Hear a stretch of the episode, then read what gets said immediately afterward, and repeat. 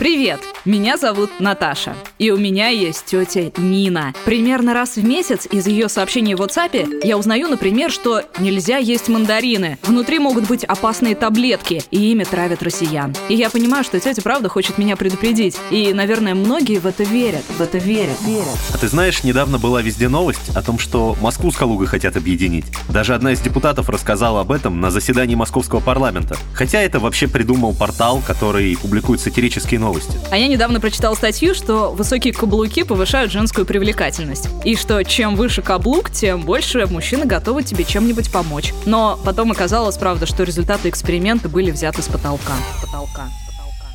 А-а. Не верю. Не верю. Подкаст для тех, кто не любит, когда его обманывают. И хочет знать, кто и, главное, зачем это делает. Мы, журналисты Игорь Кривицкий и Наташа Шашина, вместе с экспертами разбираем странные и спорные новости. Трамп назвал президента Италии моцареллой. Криштиану Роналду хочет переехать в Россию и играть за локомотив. Росгвардия проведет благотворительный аукцион, чтобы собрать деньги на закупку новых дубинок. А в лучшем ресторане Лондона подают еду из стройматериалов. Не верю. М-м. Не верю. Каждую пятницу на сайте ria.ru в приложениях подкаст с Web Store и CastBox.